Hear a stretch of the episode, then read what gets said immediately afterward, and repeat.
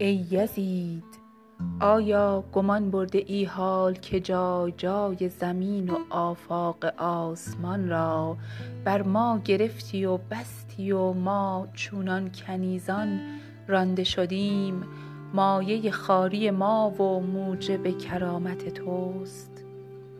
و حکایت از عظمت مکانت تو دارد که این چنین باد در بینی انداخته ای؟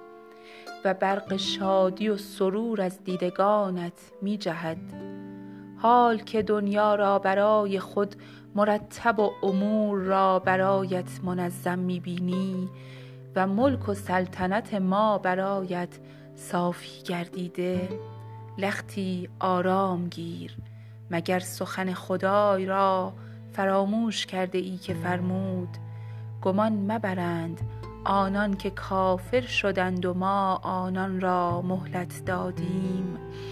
این مهلت برای آنان خیر است.